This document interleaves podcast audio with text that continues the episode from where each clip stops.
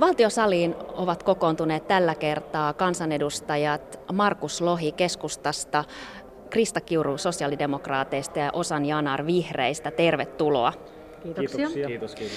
Eduskunnan suuressa salissa puidaan tänään oppositiopuolueiden vaihtoehtobudjetteja ja luvassa on kiivasta keskustelua.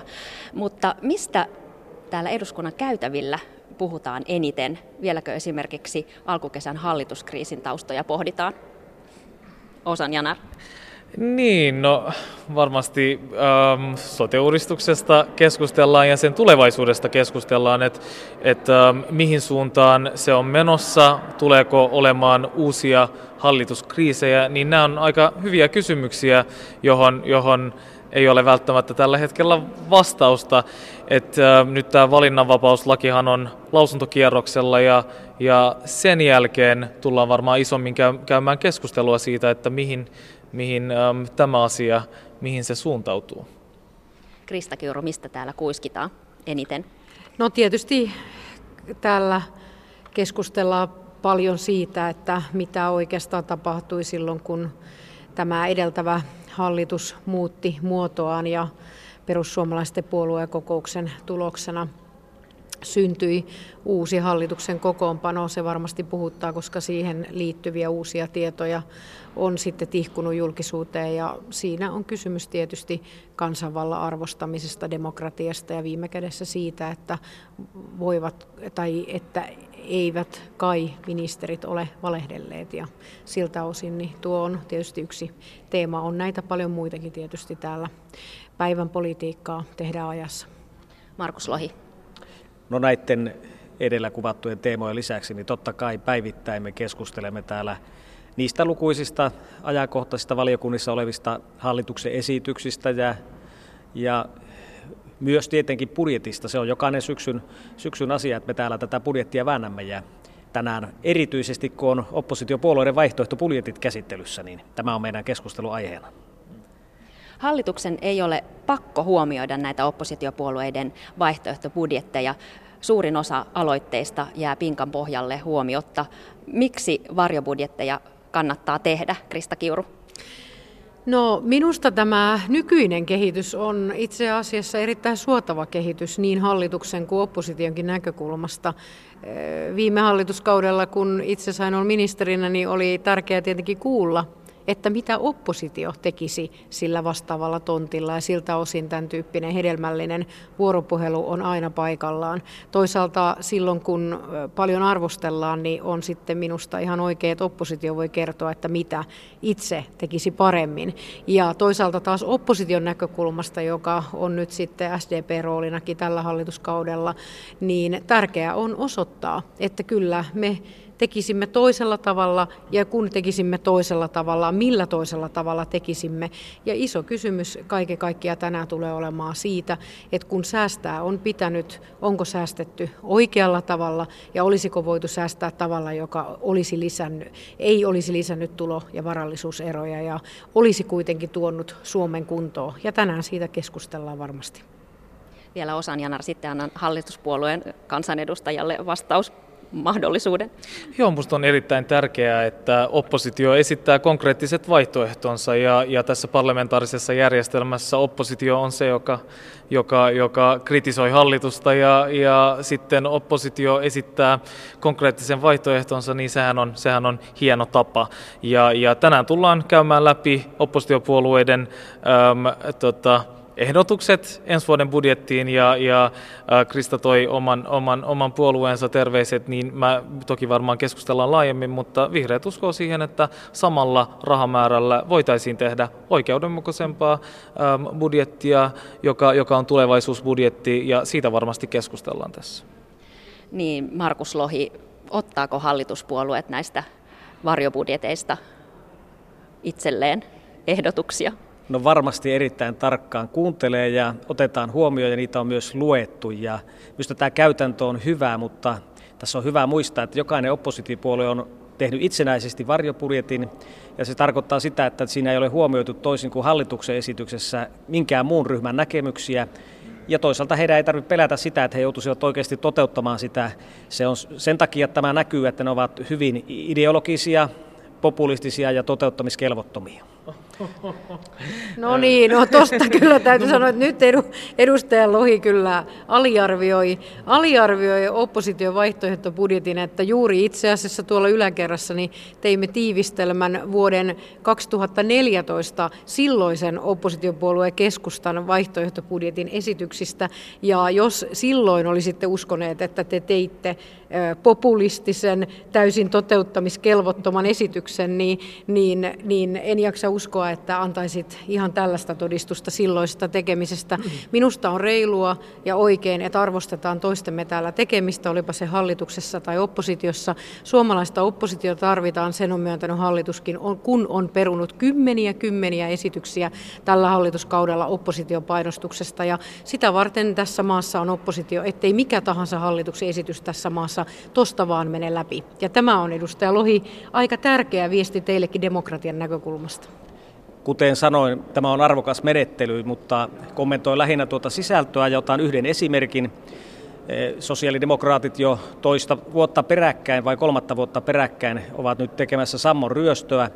Nimittäin eduskunta antoi 50-vuotiaalle Suomelle itsenäisyys ja lahjaksi Suomen itsenäisyyden juhlarahasto eli Sitran ja nyt he ovat sitten ottamassa tämän lahjan pois ja ja, ja ottamasta sieltä rahat pois Sitralta. Ja minusta tämä ei ole kovin arvokas esitys, kun ajatellaan, että Suomi täyttää tänä vuonna sata vuotta. Ja ei tässä vielä kaikki, he ovat jatkamassa sitä lainausmerkeissä pankin ryöstöllä, suunnittelevat Suomen Pankin rahojen ottamista, vaikka se ei ole edes suoraan eduskunnan käsissä, että minkä verran sieltä tuloutetaan.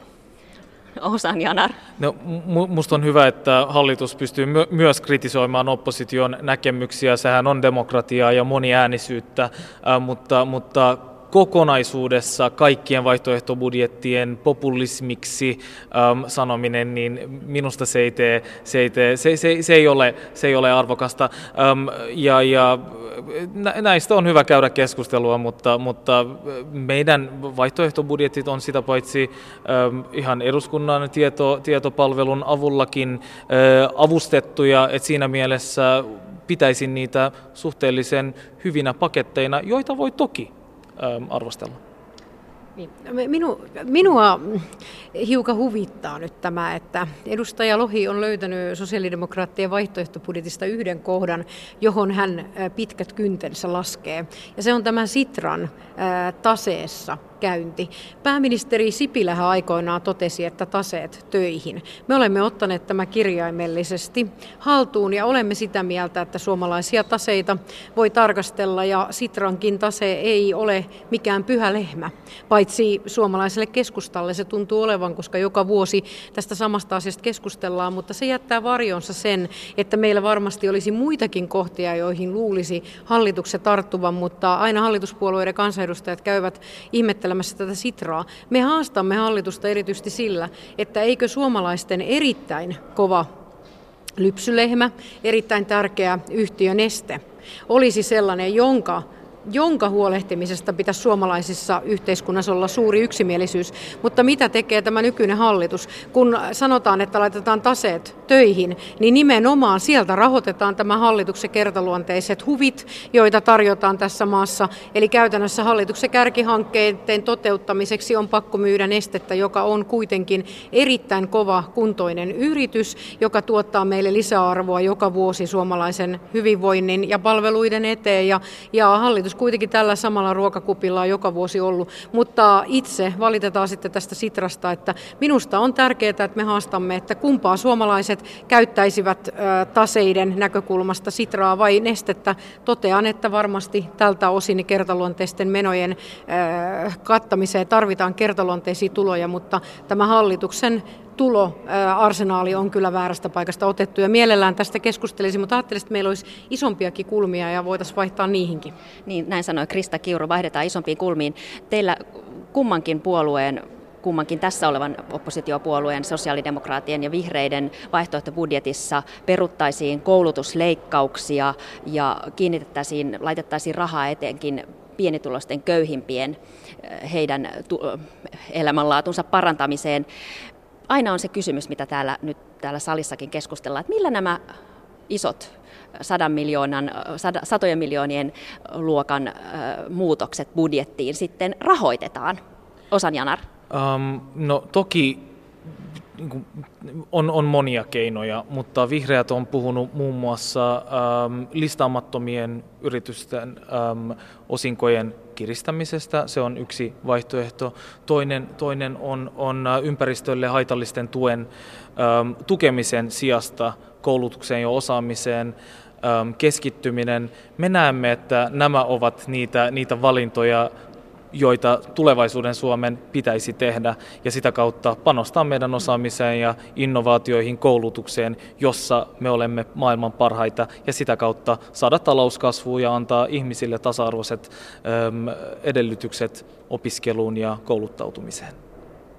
No me olemme haastaneet hallitusta nyt jo kahden vuoden ajan siitä, millä tavalla suomalaisyhteiskunnassa on säästetty.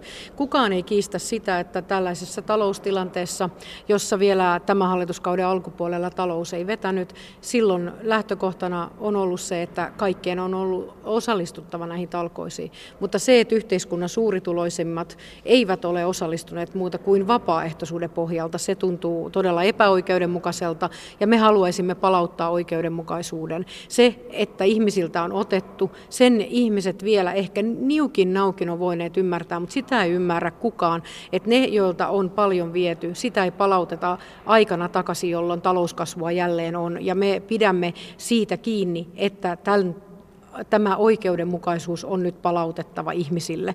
Toisaalta me ollaan haluttu sanoa, että kun tasapainotetaan yhteiskunnan taloutta, niin silloin täytyy tehdä se niin, että tulo- ja varallisuuserot kavenevat. Viime hallituskaudella on osoitettu, että vasemmalta oikealle ollut hallitus pystyi tasapainottamaan taloutta 5,5 miljardilla eurolla, joka tehtiin niin, että tulo- ja varallisuuserot aidosti kavenivat merkittävästi. Tämä hallitus on säästänyt 3,5 miljardia euroa siitä neljästä, joka oli tavoitteena, mutta laittanut 2 miljardia euroa etuksien korotuksina näille omille eturyhmillensä ja samaan aikaan tehnyt yli suuria verojen korotu- tai kevennyksiä kaikkein suurituloisimmille. Ja siihen on mennyt 2 miljardia euroa, joten nyt ollaan tilanteessa, että alijäämä kasvaa merkittävästi. Suomi ei tule kuntoon, vaan tilanne on pahempi kuin viime hallituskauden lopettaessa.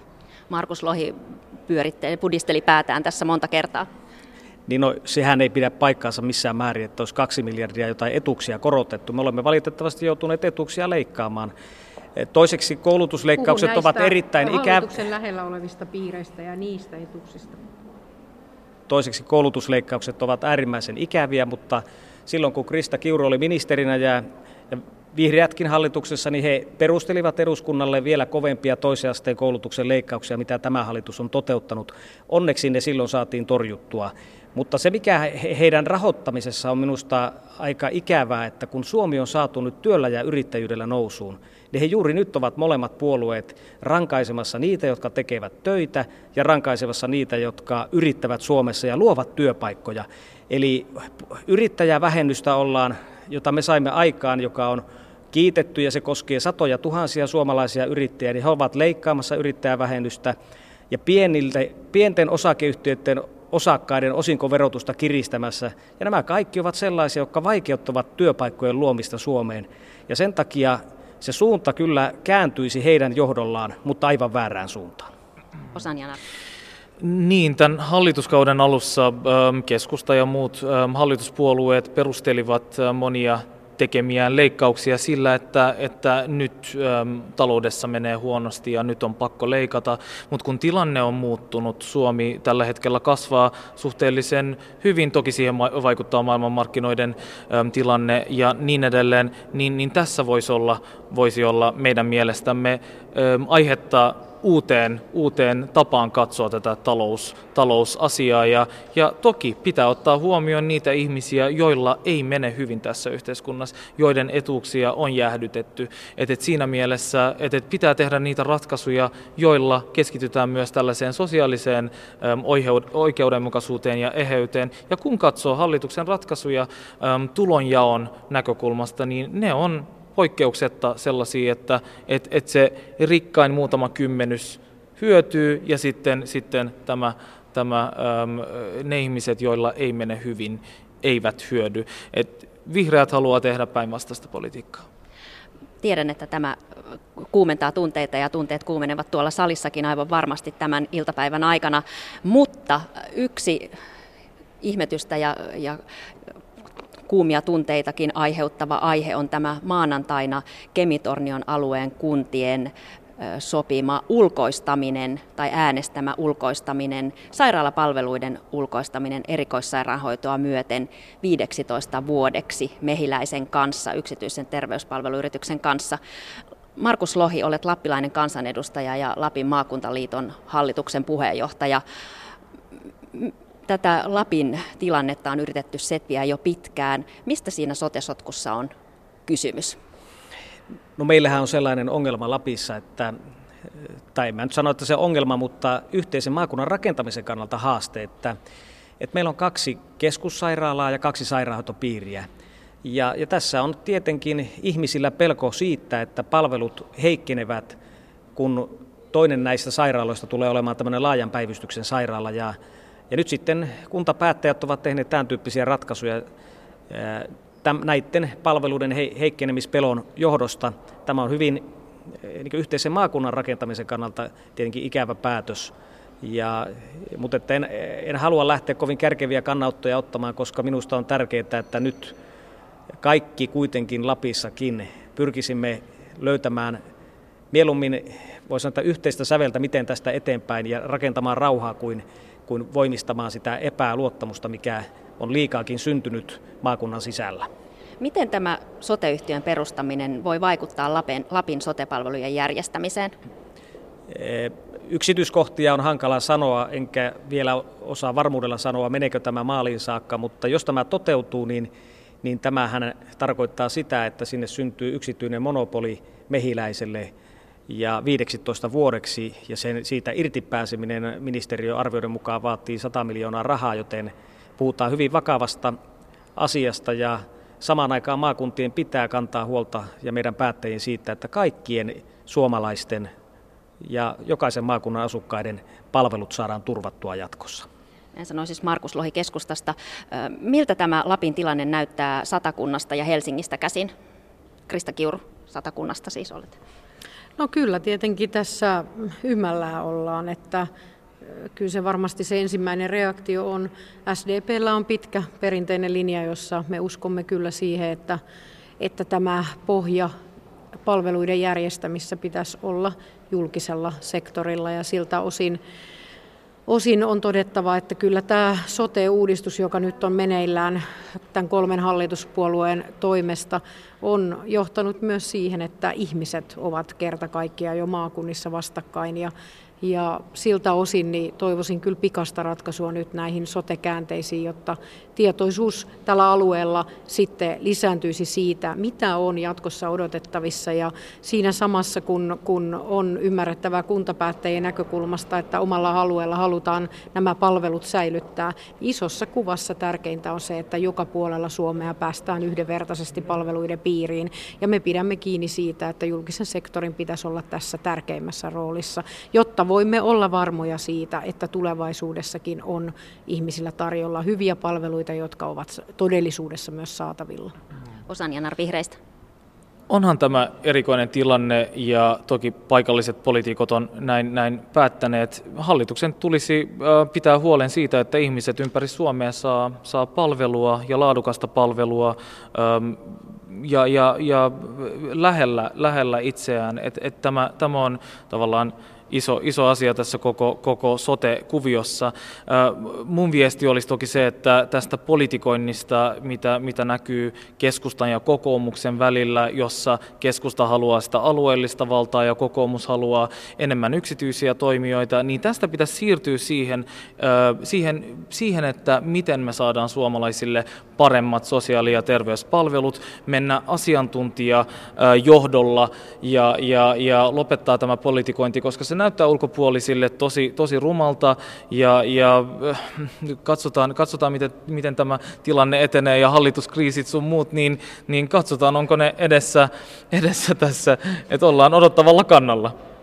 kuitenkin tämmöisiin hymyileviin kasvoihin päättyy tämä, tämä keskustelu. Osan Janar Vihreistä, Krista Kiuru SDPstä ja Markus Lohi keskustasta. Kiitos oikein paljon. Palaamme tänne eduskuntaan viimeistään viikon päästä keskiviikkona.